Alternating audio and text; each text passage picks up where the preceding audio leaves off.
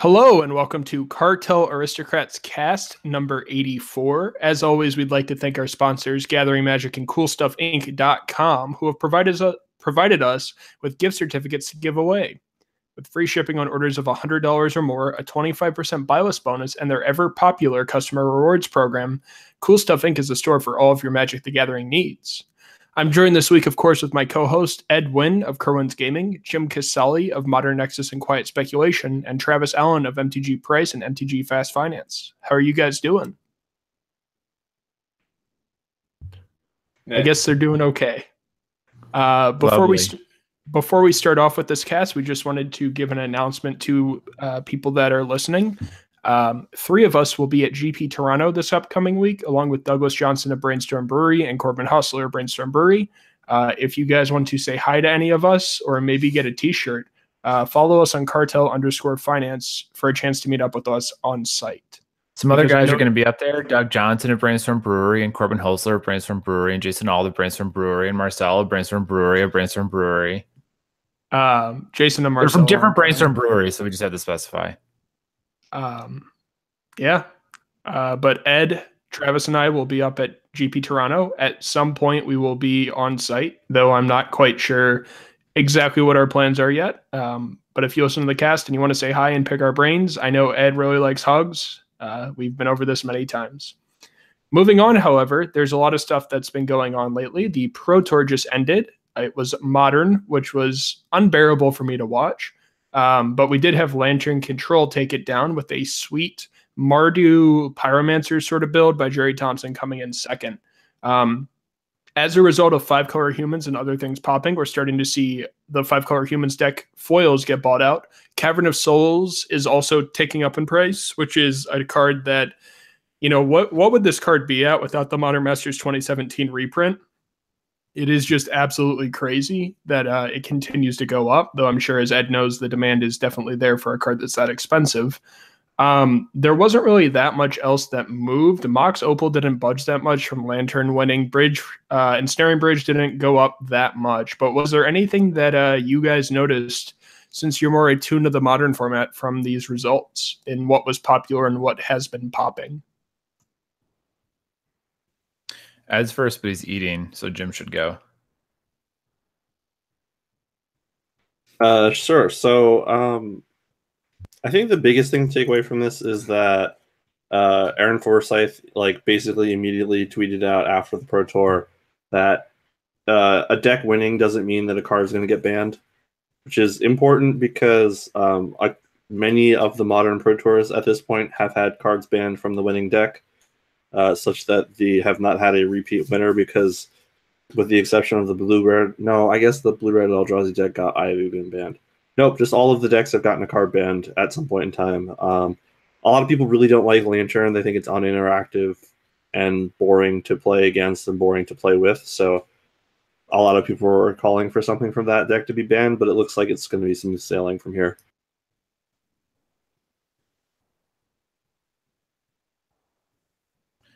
Uh, I've got food in his mouth again. You ready? Yeah, I got this. Okay. No, I got this.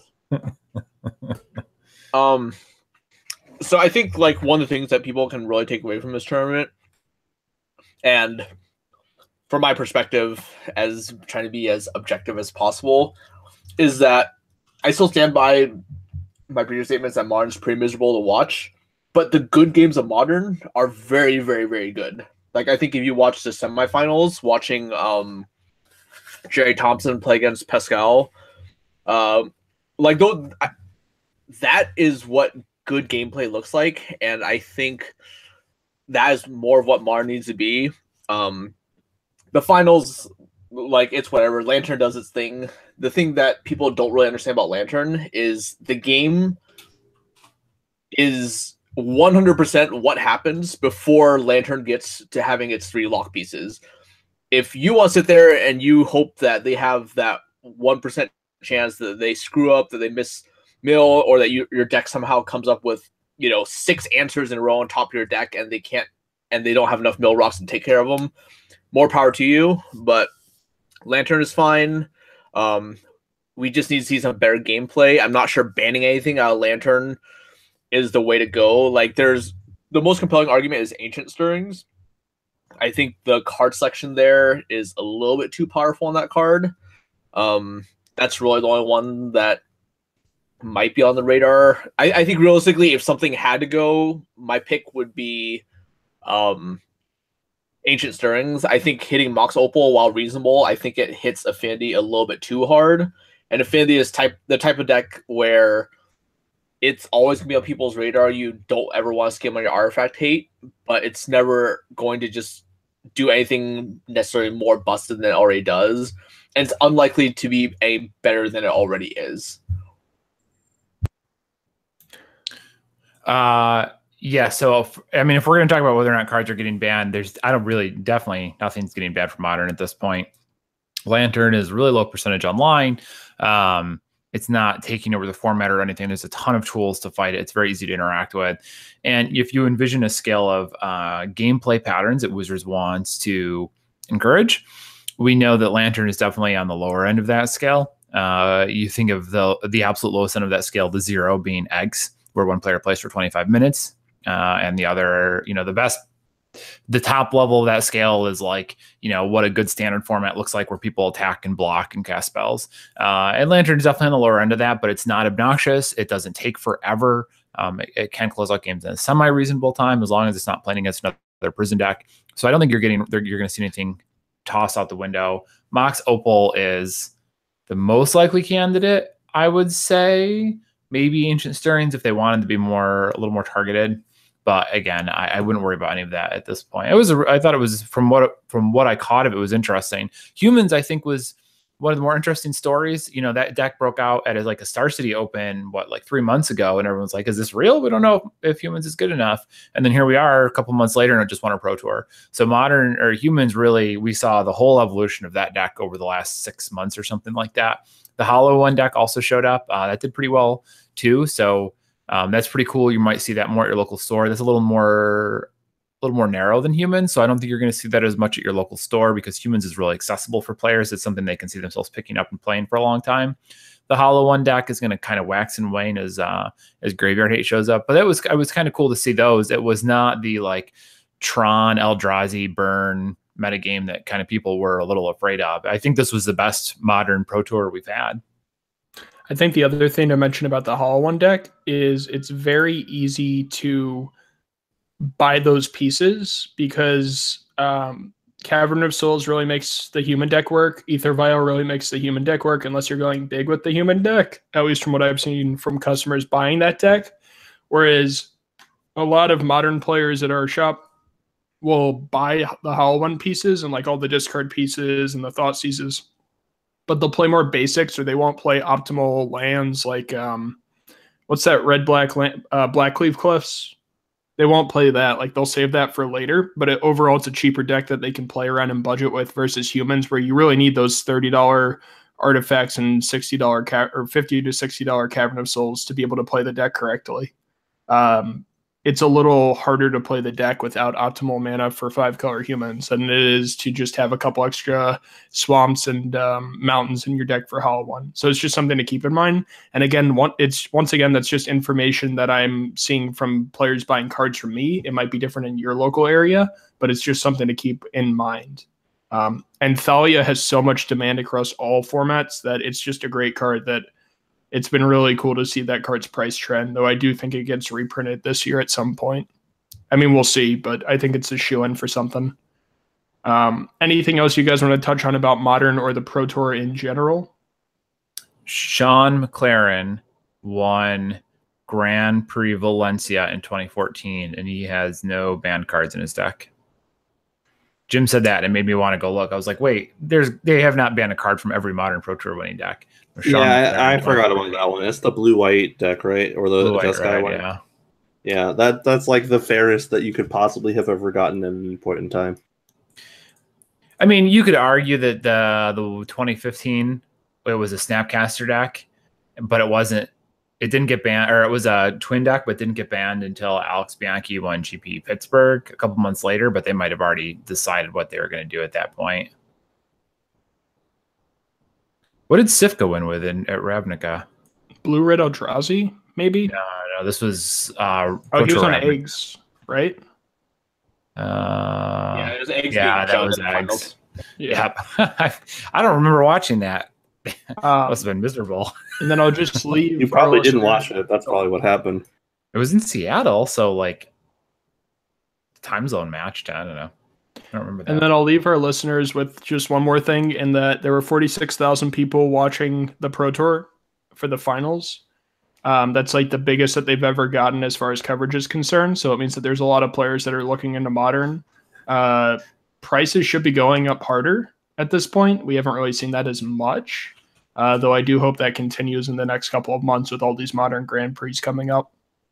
But we'll see what happens to prices. It's going to be interesting for sure. It's it's like you know it's funny that you say that like oh they had the most viewers they've ever had and it was like what'd you say like 47,000 or something like It- that it- it's equal to less than half of some of the most popular League of Legends streamers on Yeah. like at like midnight. right so i play pubg and Yeah, yeah. there was a streamer that stopped streaming for a while because he cheated on his wife and came back today for the first time disrespect. Dr. Disrespect. He's he's not a good whatever. I don't care for him, but that's aside the point. I checked out his stream right at the start just because I was curious to see like, you know, him coming back. Uh, and he had three hundred and fifty thousand viewers, and even now at seven o'clock Eastern, it's been five hours since he started. He's at like one hundred and twenty thousand.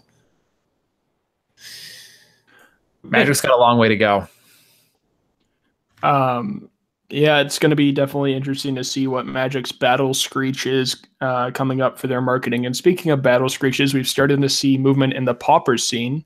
Uh, things like Chainer's Edict are now popping as well. You can find these anywhere between six and eight dollars. A lot of vendors have raised their buy price on this uh, quote unquote common because it was uncommon uh, in paper the first time. Um, Battle Screech, of course, is moving up in price. We're seeing things like Gush go absolutely crazy. I mean, if you have those sitting around, you can get five to six dollars for a Gush right now. At some point, this card's got to be reprinted. But Pauper continues to be popular, and it's something that people should keep in mind when they're buying bulk lately. Jim, Oh, sorry. I was just going to make one quick point that like Battle Screech has always been uncommon in paper. It's only been common online. Battle Screech has never been reprinted. It's only Okay. been printed once in Judgment, I believe. yeah, Ed, are you starting to see a lot more sales for Pauper on your online stores and in paper, or is this something that you think is only confi- confined to certain areas? I've definitely seen it online. Like we were definitely uh there were definitely things. We have a bunch of sets, old sets are just kind of sitting. We're just kind of waiting to have them online, mainly because we were so backed up on work. Uh, as soon as a lot of the Pauper uh cards started to take off, we just went through like I remember we went through judgment, we found like a million prismatic strands, for example. Um we definitely took like we picked up the Mercadian Masques box and found like no shortage of you know, obviously gush, but there were things that have slowly been accumulating that we just hadn't gone to, like spore frogs, those type of things. Um, so it's it's definitely not isolated, and it's been pretty spread out. It it's more than just a, a flash and pan type thing. That's kind of that's kind of what uh Frontier felt like for a period where everyone was going crazy about you know the very specific cards, mainly because there's no secret about them. But now I think we're starting to see more of a natural demand, and it's actually causing cards to to, just slowly creep up, kind of in response to what people are actually playing, as opposed to hey, these cards are spiking, and then they just settle back down as they as people flood the market with them. It's actually people are buying them, and people are actually keeping them.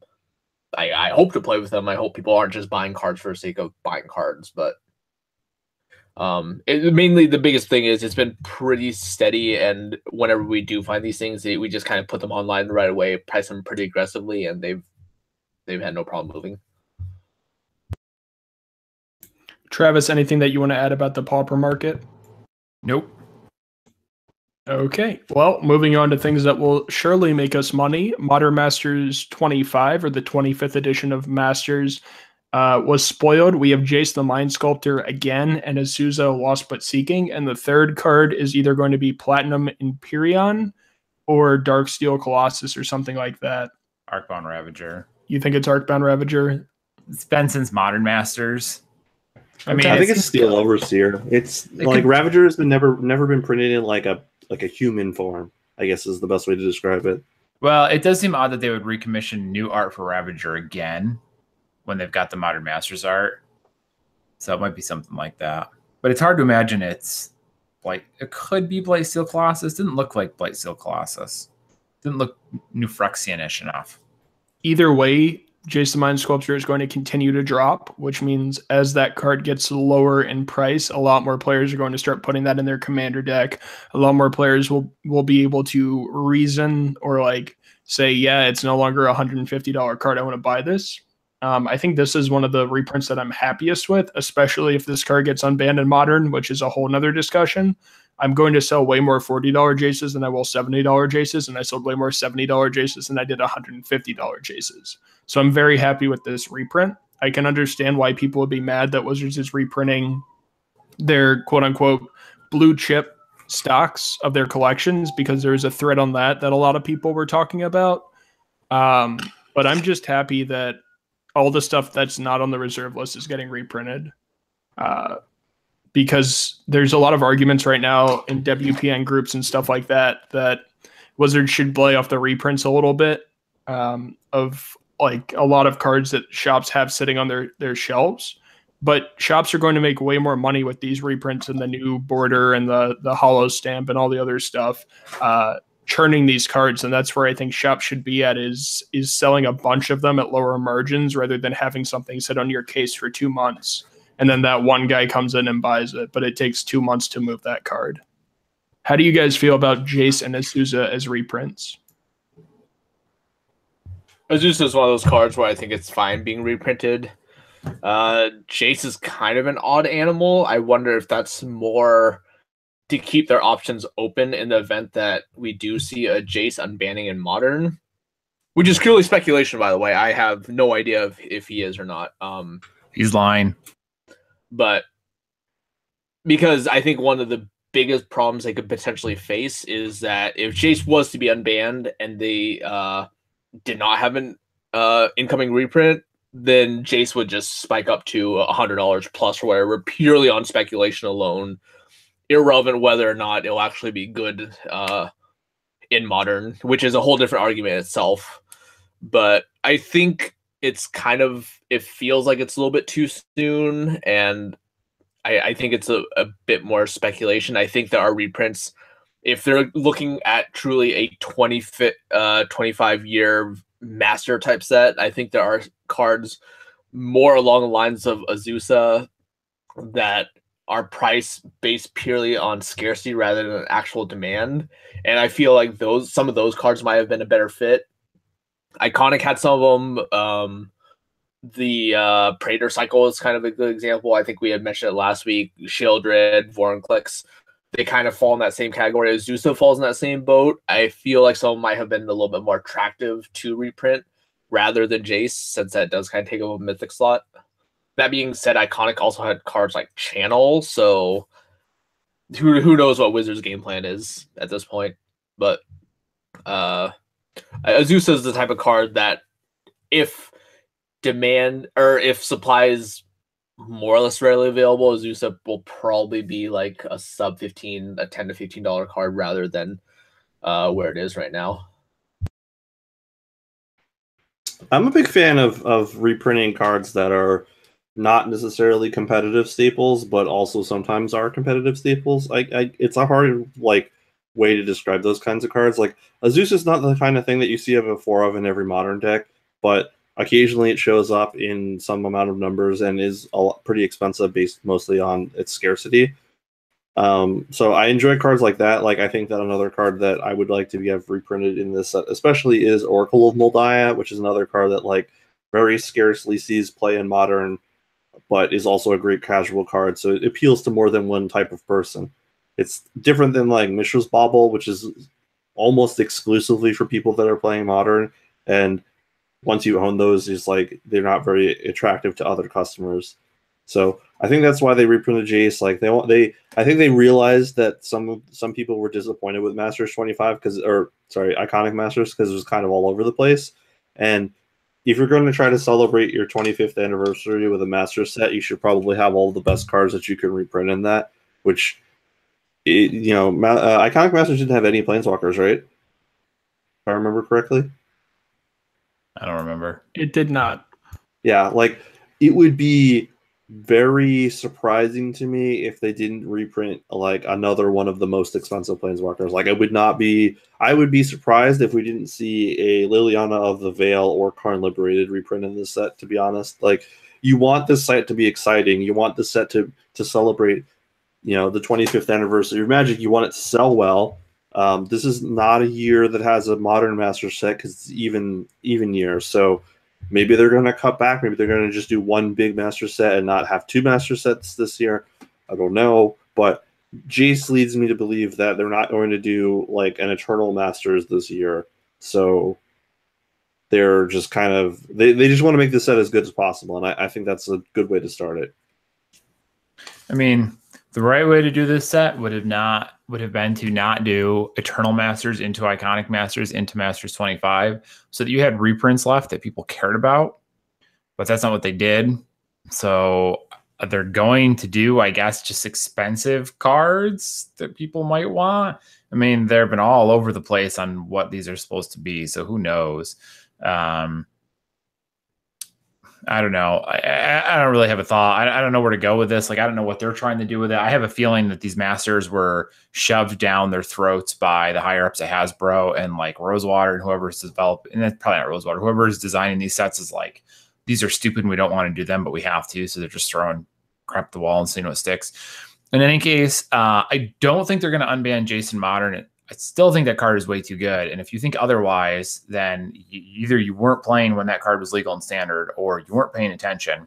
But this, you know, between the eternal was it Eternal Masters or Iconic Masters, who even knows? Between whichever one of those had Jace and a Masters 25 Jace reprint, that might be enough supply that they could unban him if they wanted to. I've I've long said, as Ed alluded to, or as Ed pointed out as well, I've long said that like the major barrier to Jace getting unbanned in modern isn't even how good he would he, he would be. It's that prices would become insane overnight if they're you know without more copies. Well, this is like a second reprinting outside of the the FTV set and then these two. So now maybe there'll be enough supply that they feel like they could unban if they wanted to. So that's more on the table than it used to be. Even still, I, I don't see that happening. Um, I mean could be wrong. Wizards loves to prove me wrong. Overall, though, I don't know. Masters 25. I have no interest or excitement in any of these left. Like they're just all over the place. Who cares anymore? Like no one can even tell me what the mythics were in Iconic Masters and Eternal Masters. Like just no one cares because they just pump them out. They bug me. Well, I guess Eternal Masters must have bugged you then, because that's when Xanthid Swarm is from, Travis. That's the only one that had the bug in it. Um, and Eternal Masters also had Jace. Moving on, I guess, since uh, Travis wanted to get up and uh, get on his soapbox there. Jim, what is our credit winner of the week, and how can someone win next week? Uh, do you mean who and not what? Yes. So our credit winner this week is Kai Shafroth. I think that's how you say that. Um, and if you want to win Sephiroth? credit next, Kai Sephiroth. not Sephiroth, no.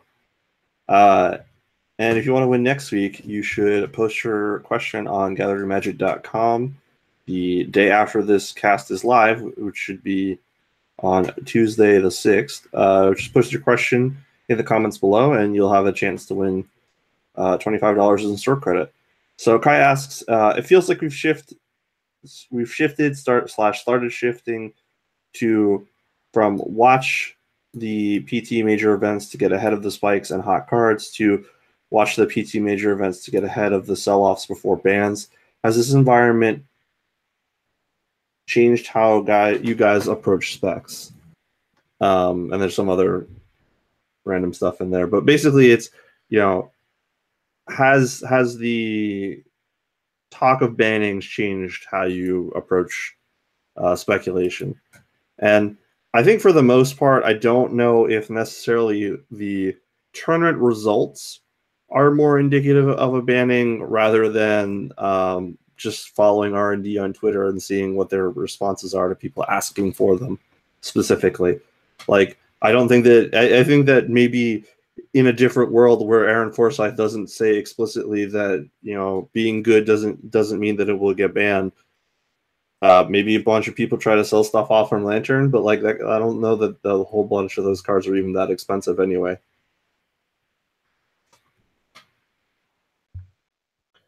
It just kind of feels like trying to stay ahead of this, especially since the Modern Pro Tour is just so rare now. Like, there's no guarantee there's gonna be a Modern Pro Tour again next year. It seems like this was much better received.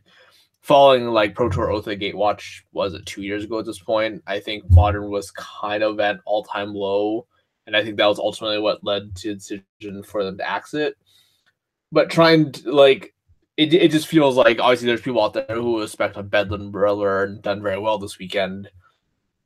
But in terms of trying to stay ahead of the ban list, it just feels it just feels so difficult. You're obviously much better off just trying to just sell cards at constant range, just churning things over rather than sit and hope that you know your card gets unbanned, which I which I totally disagree with. It just it just feels ridiculous to me that we kind of have the Bloodbraid spike that happens every January or whatever. Um, I, I honestly think those people would be better off literally just selling those cards and spending that money, and they could have sold the Bloodbraids when they didn't got a ban uh, at their high, bought them again, then just rinse and repeat for what this like the third year running now that this has been the case. Same with Stoneforge Mystic.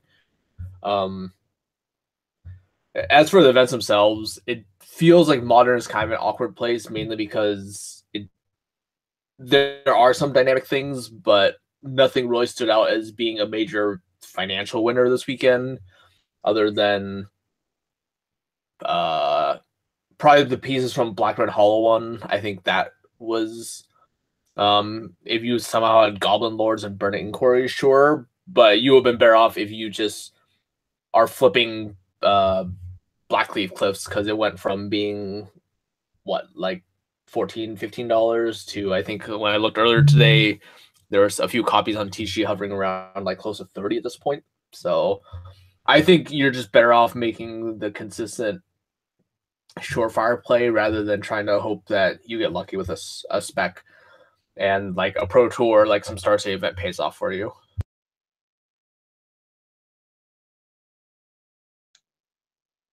Any thoughts on that, guys? Didn't Jim, right? Jim's turn. Yes, sir.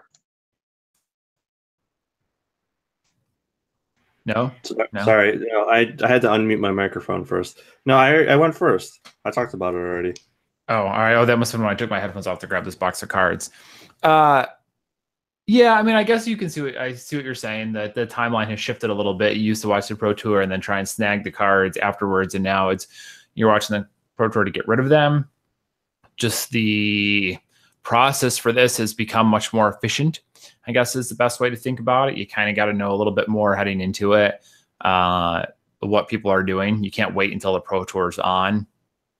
I guess there's the takeaway that the takeaway there is make friends with people on pro tour teams and find out what the tech is or try and get info from the floor like instantly like friday morning type of thing but beyond that there's not a lot you can do other than just try and spec on standard less. But you know the standard market had already pushed you in that direction anyway. So you know in general the pro your approach to pro tours is basically just a lot more conservative now than it used to be.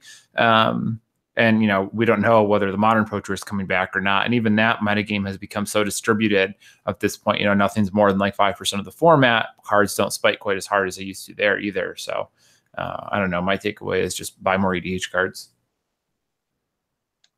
I think the the good thing is there's sites that have catered to people on the Pro Tour where they exclusively cover uh, the Pro Tour and like who's on what deck in round one. Um, I don't think Wizards has done anything yet to stop financial websites from having people on the floor and like making notes and asking vendors what's selling. Um, I don't think that's something that Wizards cares about. Uh, but if you're subscribed to certain websites, they will tell you which cards are sold out on the floor, what decks people are on after a couple rounds, and that can be just enough time to um, be able to make a quick make make quick money trying to buy stuff before other people get on it when the deck shows up on camera. Um, the banning stuff is real interesting because I have a lot of players who will not buy into a deck because they think the deck's going to get banned in modern. Um, in fact, they've switched to other formats to help compensate from that because they've had so many decks banned out of them, especially my standard players lately. Uh, the I, I feel real bad for them because they've had two years of nothing but bans, uh, and we'll we'll see what happens with Dominaria. But I mean, if you're a standard player, like you don't even want to play standard at this point. You've gotten so many bans. Just hit it. Just uh, get enraged on stuff. Um, as far as the Bloodbraid thing goes, it used to be you could just pay 50 cents on Bloodbraids.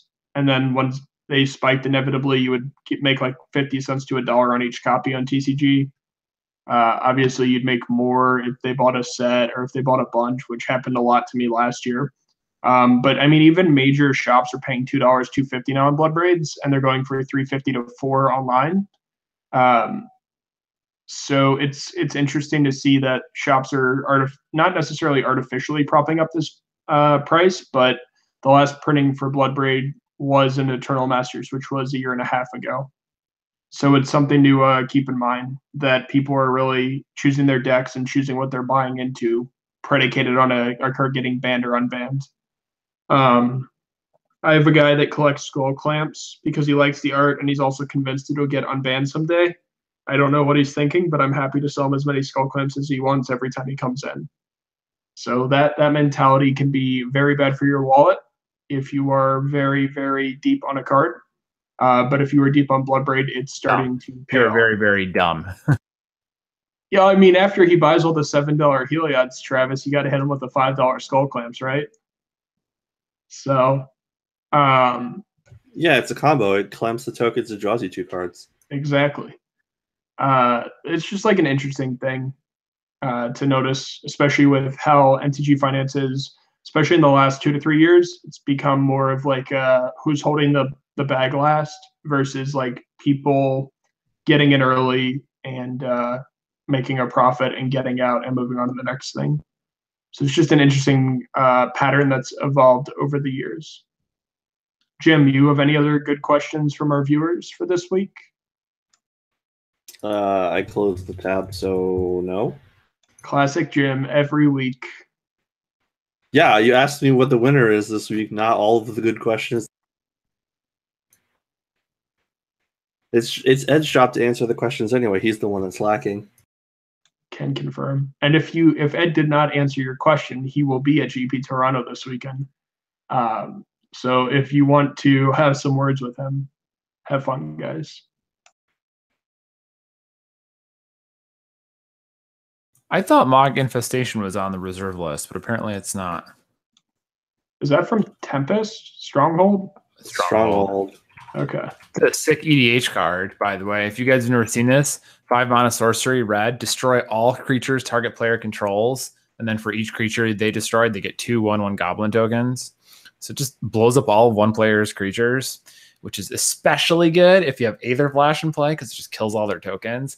And if you really want to get them, you have Burning Sands in play, which is whenever a creature of theirs a, a creature dies, its controller sacks the land. So you just blow up all their creatures, and then they all die to Aether Flash, and then they sacrifice all their lands. It's good stuff. I mean, or you could just Mog Infestation yourself and make a shit ton of goblin tokens and kill them. I have done that too. Yes, but have you ever pulled up viewer questions in time? Jim, you got them ready? No, I didn't.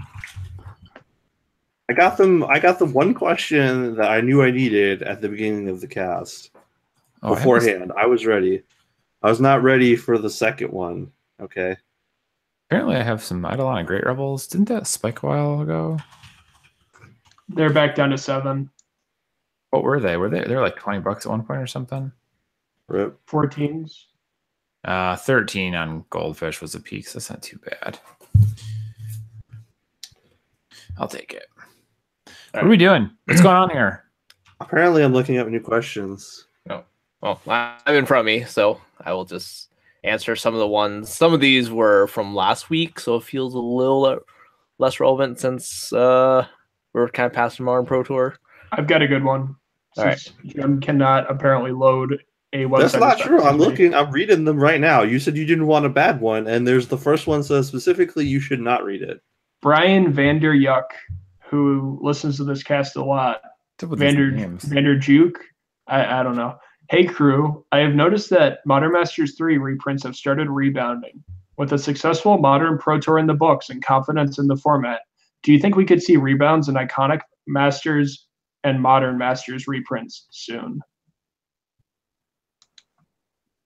So will iconic Masters rebound? I think we can all say no. At least not anytime Really? soon. Yeah.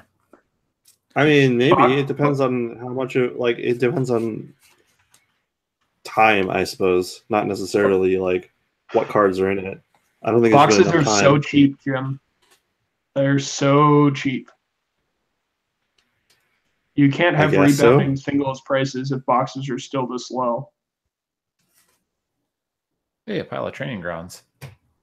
Yeah, I, I- think that's the biggest thing. Like, usually we kind of see a trend where boxes start to get more expensive because they become more rare, and then as a result, the price of singles just naturally creep up because the the the supply is dwindling and the demand is still there. Here we just have a case where there's just infinite supply and quite literally zero demand for it.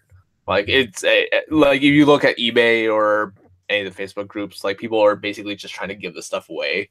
Um, like on eBay, you can buy them roughly at the same price that it costs like a store to buy from a distributor. Um, that being said, there will be some cards that will continue to have demand. Something like you know Lightning Helix.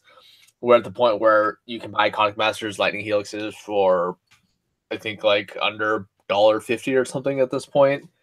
It Lightning Helix is type of card where Bird will always be a deck. There will never be ever be a better Lightning Helix. Um, like at some point that card will probably like be north of two dollars, probably three dollars again at some point. Uh, up until we had that reprint uh, in Iconic, it kind of felt like you uh you were definitely paying like three to four dollars on old Lightning Helixes. Um, that being said, there's still a lot of like smaller cards are missing, which maybe we'll see in uh 25. But as for iconic, like I've I've just kind of written it off. I think there I think there's just no hope for iconic in any shape or form. I mean, um, Jim's turn. Sorry. Go ahead, Jim. Well, I, I just want to. I'll play devil's advocate here. Eternal Masters was reprinted, like got a reprint, and was also sitting on shelves, and eventually became worth something, right? Like some of the cards are worth something in that set. We never had prices at what shops could buy it at on eBay. Like boxes went down to like 165, 170. Iconic Masters started selling at 165, 170. It's a big difference. Okay, well, I think there's hope for it eventually, just not very soon. Well, we will see.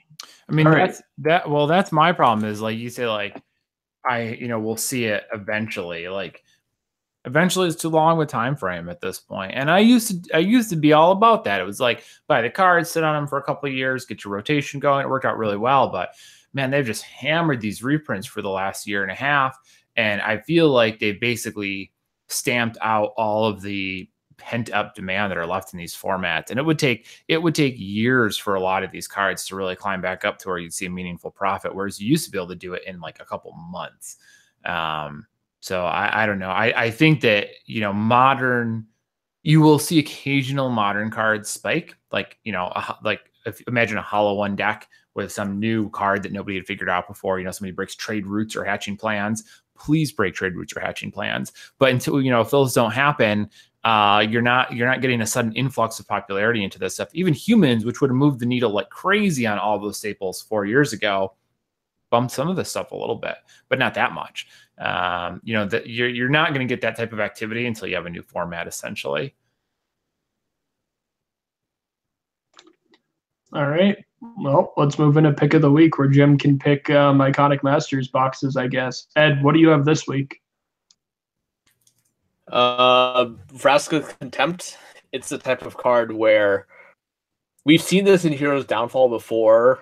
I mean, obviously that was a little bit different because Mono Black was just far and away the best deck in that format, and it probably had an unhealthy percentage share of the meta. Um, that being said, Vraska Contempt is a type of card It's where 12 bucks. what? It's 12 bucks. What is twelve bucks right Vraska's now? Contempt. Yep, It's not twelve bucks right now. it's twelve bucks right now. No, I I don't believe you. But uh regardless, I think this is the type of card where if you don't if you don't already have it, pick up a set. It has For $48. Yeah, for it forty-eight dollars because we sold eighteen copies while I was in the shop today at twelve dollars each. oh, They're twelve okay. bucks, bud. Want to No, you want to have okay. a new pick? No. uh okay, maybe don't go deep on this card. Don't buy like don't buy like infinite copies. But this is the type of card where if you have it, it will be it will be very good for a lifetime that it's in standard. Uh, especially since Ixalan cards are starting to dwindle. We're uh, in in the store. We're at the point where we don't have more Ixalan cards to sell because we sold all of them already, and we're not willing to open up Ixalan boxes because trying to play that lottery is just terrible. So now we're kind of at this awkward point where okay, what do we do with restocking Ixalan cards now? I mean, obviously I can have a buy list out, but it seems like most people are just kind of holding on, especially since standard doesn't really have a lot of spotlight on it right now, and standard is still kind of open uh, until we have some event that kind of solves the format, as it were. But uh, I think this card's a fine hold. I definitely could see a game more expensive. It'll kind of be a mainstay. We've already seen it played in decks in the past, blue black controls, high energy, or whatever. Um, and if we up kind of to- had this Might go up to thirteen dollars, guys. You got to watch out. You're ridiculous. Um, with with kind of the uh the axing of Ram- Raminap Red, there's like not really a premier aggro deck out there. Rammy nap. Is that what I said? Rammy nap. I'm Rammy nap red. Mommy, I want my Rammy nap. Uh, Ramunat? Ramunat? if if decks just kind of head towards mid range kind of standard that we've had in the past, then this will just be one of the best cards out there. Like I'm And trying to Travis give our roll today. trying to give our listeners a little more character than just the four of us speaking into the camera for 30 second sound bites each. Get a little camaraderie going. Just gonna Yeah, take we the can make fun of Jim for not coming all out of of you for your pronunciations. I mean, you could do that if you want, but Toronto's really far away, and I'm getting married this year, so I have to spend money on other things that are not going to Toronto. You cannot get married and go to Toronto. I could, but then my fiance would be really mad. Well, she Pay might not more be really money. mad. It depends. Are you at least going to go to a Leafs game while you're up there? I am planning on going. Yes.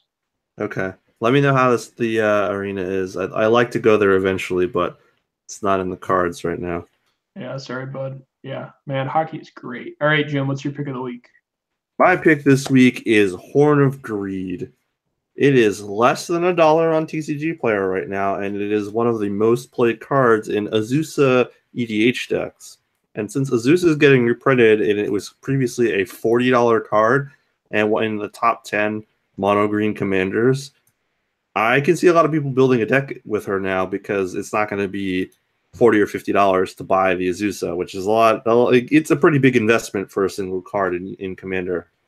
Um, so I'm I'm pretty big. Whatever deck ends up playing Azusa is also going to want Horn of Greed, even if it's not an Azusa deck.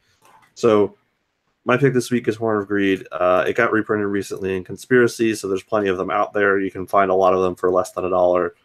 Um, I can't see how you go wrong with this. Eventually, it's going to go up. Mm, My pick is Screw Wizards for reprinting all of the cards that I have in my spec box. What the hell? Also breaking and entering in Beck and Call. Bunch of assholes. Um, I have an anti pick of the week. Uh, you should not pick Vraska's Contempt. Other than that, we we have pretty good reason to believe that uh, in the near future we're going to see return to return to Ravnica. I don't remember. If, I don't think there was nothing. Was there something spoiled, or was this just rumor? Like I don't remember the what story. it was. that we The story confirmed that they will be going back to Ravnica at some point. Okay. We're going to get Shocklands when we go back to Ravnica. Nothing's 100%, but it is a very high chance that we're going to go back to Ravnica. So if you've been stashing any duels away for a while, like I have been, now is a good time to ship those. So the Shocklands, stuff like Stomping Ground, Sacred Foundry, all that good stuff. Because really likely we're going to see them come back and you are going to get hammered hard if you still hold any copies. And if we don't come back, it's not like prices and you sold all yours. It's not like prices are going to go wild and you're going to miss out. Like we've had a ton of time for those cards to move in price. They've done what they're going to do. Get out while the getting's good and move on to greener pastures. So sell all of your spare shocks. It's been five years since Shocklands now, right? So, so I wanna, I wanna, I wanna make a counter to that argument. I think that if you have Shocklands and they get reprinted, you probably want to keep them, um, because the last time we got reprinted dual lands, they actually went up in price. Everyone remembers the Ixalan um, check lands. They were like two times, three times as much money when they got reprinted in standard again for like a couple of weeks. Yeah, but weren't they like they're like free at the start? I mean, Innistrad checklands before that, aside from like Sulfur Falls, were all No, no, no, not the Innistrad ones. These are the these are the buddy lands from the M sets. These are the Right, okay. color ones. These are the ones that have been reprinted forever and ever and ever, and were worth basically nothing, and then were worth like six dollars. Yeah, I mean, like so you had several printings of these cards. They were worth almost nothing. Nothing. Suddenly they're all legal again. So stores instead of charging twenty five cents can charge like $1.50 or two dollars. If you own those cards, it's still kind of a pain in the butt to flip them. But we're talking about cards that already have price tags, right? You're talking about cards that are like at 10 $12 for non-foils and like what, like 20 and 30 for foils. So they're going to be legal again, but I don't I don't see those spiking as hard because they already have a real price tag as opposed to essentially being free like those check lands were. Well, the other thing that to note is that they don't usually reprint cards in standard with the same art if they are not in a core set. So these new Ravnica shocks are going to get new art if they do get reprinted. If you really like the art from the Return to Ravnica and Gatecrash ones, it doesn't make sense to sell them then. Well, I'm not saying you should sell every copy you own, but sell the ones you've been holding for profit. The thing is, it's uncertainty, right? Like you have a you have a a event that has a lot of uncertainty in it. Uh, so if you can sell now and take profits, the upside is much lower, I would argue, than the downside. So I would just be looking to get out of the way of that speeding train. You do what you will. If you think they're going to go up, go for it.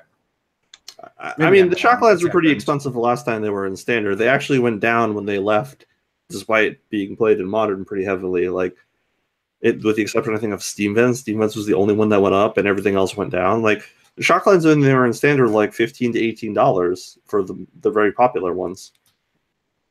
I agree with Travis. I think that there's too many out there. Um, I like waiting maybe another month or two to get out of them. Uh, but I do agree getting out of them by the end of 2018 is probably a good idea.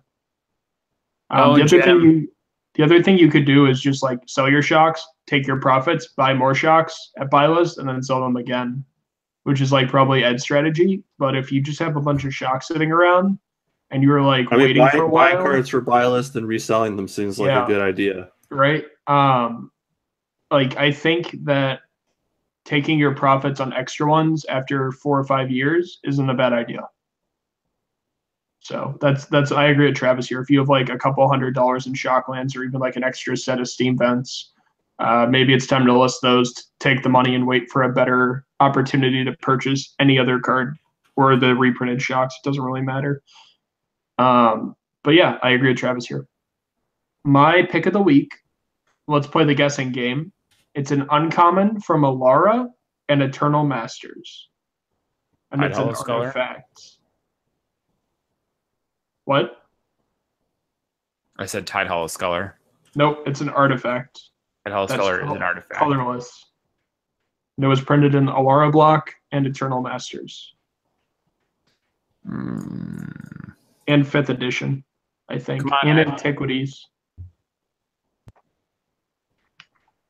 What? Card's name is Ashnod's Altar. This is an EDH All Star. How's How's that the card Alara a block? block? What? When was that? Re- when was that printed in Alara block? Which set? it's not an Alara wait. at all. I thought I thought of the wrong card. It's Relic of Progenitus. oh my god. That card is definitely in fifth edition, guys. You should double check that. So No, just to be clear, none of the clues you gave were correct. Because you started so- with Relic, which was fine, and then you blended into Ashnod's Altar, and there was no point we could get that correct at that. Yeah, Um, you're like you said, Antiquities Fifth Edition and Eternal Masters, and I was like, I don't think any of those cards have been in all of those sets and in Alara because Alara didn't have that many reprints. It's like Meddling Mage, and I think that's it. Yeah. Uh, like, anyway, Terminate. this card is going from uh, two dollars low. It's now at three fifty low. Mid is now five dollars. I think in a couple of months, especially with Hollow One decks and all this other stuff out there, uh, I think this is a five dollar low, seven dollar mid card. Um, I think this is going to happen by June. This is a card that we can't keep in stock for a variety of formats, including but not limited to EDH, even with the new Graveyard Hoser out there out of uh, Rivals of Ixalan. And it's a card that Bios have started to go up on quite a bit if you look at some of the uh, Bios scrapers. And it's just a card to keep in mind. Um, I thought this card was still like $3 mid. And when we were selling them, and I was looking at repricing them, I was astonished at how fast this card's been climbing. The the graph for this card looks really good. So that's something that I, I just really like is like a quick 20 to 30% gainer. what Um, card was it? I forgot. Relic of Progenitus. Relic of Progenitus. Yeah, Ashnod's Altar already went back up, but uh, that's another one that I've had on my mind for a while. But yeah, that's pretty much it. So where can people find you guys? God, do you remember Kozilek of the Great Distortion? That was disappointing. I don't want to talk about how many of those I have. Not a good idea. Uh, I also have a lot of those. We'll see. Maybe eventually we'll get lucky. Ed, where can people find you? uh, at Edwin13 on Twitter. Uh, I will at some point go back to answering gathering magic questions. I've been uh, slacking on that, as it were. I'll also be happy to answer your questions, as Jeremy said, live in Toronto this weekend. Slacking off. Yeah, uh, I'm not sure what time I'll get there. I think I'm flying in because I don't want to drive eight hours, so I will probably take the train down to New York City and then fly, which is arguably the same amount of time, but slightly more efficient and less boring. And I And you need the can miles. sleep. You can sleep. That's the biggest thing. And I can sleep. That that is that is important. So I will Yeah, definitely but- be on site by But Ed, Friday. you never sleep. We know that. I slept for 16 hours the other day. It was great. I forgot what that felt like. Uh, after Toronto, I will be at Pokemon Regionals in St. Louis. Boo. Yeah, not not not thrilled about driving through St. Louis into the great state of Illinois uh, for regionals. I may be I may be in Memphis. I'm not sure about that one, but I'll be there. uh, No, okay. Well, I guess I have to go then. Apparently, Yep. Anything else, Ed? no. Jim? My name is Jim Casal. You can find me on Twitter at phrost underscore. You can find me on Gathering Magic every other week, and you can find me on I don't know in the OK city of Orlando. Orlando's fine. I like GP Orlando last year. I said the OK city of Orlando, not like the Oklahoma city of Orlando, like the reasonable but not great but not awful city of Orlando. I think Orlando falls well above average. Well, then you're going to be really disappointed when you go to Collinsville next week. Sorry, I already bud. know that. I already know that's well below average. Yeah. Travis, where can people find you? I am Travis Allen. I am on Twitter at Wizard Bumpin, B U M P I N. I write every Monday at MTG Price, the Watchtower series. I also do the MTG Fast Finance podcast. And do you like it when I harass the other guys in the cast? Please tell us in the comments whether I should give them more of a hard time about how they pronounce things or if I should leave them alone. I'm Jeremy. You can find me along with Travis at GP Toronto this weekend. I will be at GP, the French GP next weekend. I heard that this airport is the worst, one of the worst airports in the world to fly into and try to get around. So I can't wait to have a miserable time there. Um, the following week, I will be at GP Memphis. And then the week after that is the Legacy 5K for a charity in which Star City Games and a bunch of other game shops have donated prizes on top of $5,000 cash um, that we will be giving towards the Cancer Research Institute. Both myself and Douglas Johnson will be vending that event. So if there's anybody that uh, listens to either of the cast, feel free to come down and say hi because we have to make Doug dress nicely for once instead of cargo shorts. Uh, as always, you can find our cast at cartel underscore finance. You can find us on Twitter. You can find us on Facebook. You can find us on SoundCloud. You can find us on YouTube. And you can always find us at gatheringmagic.com. We'll see you guys next week. Don't forget to leave questions. We appreciate the views, and we'll get back to you real soon. Bye.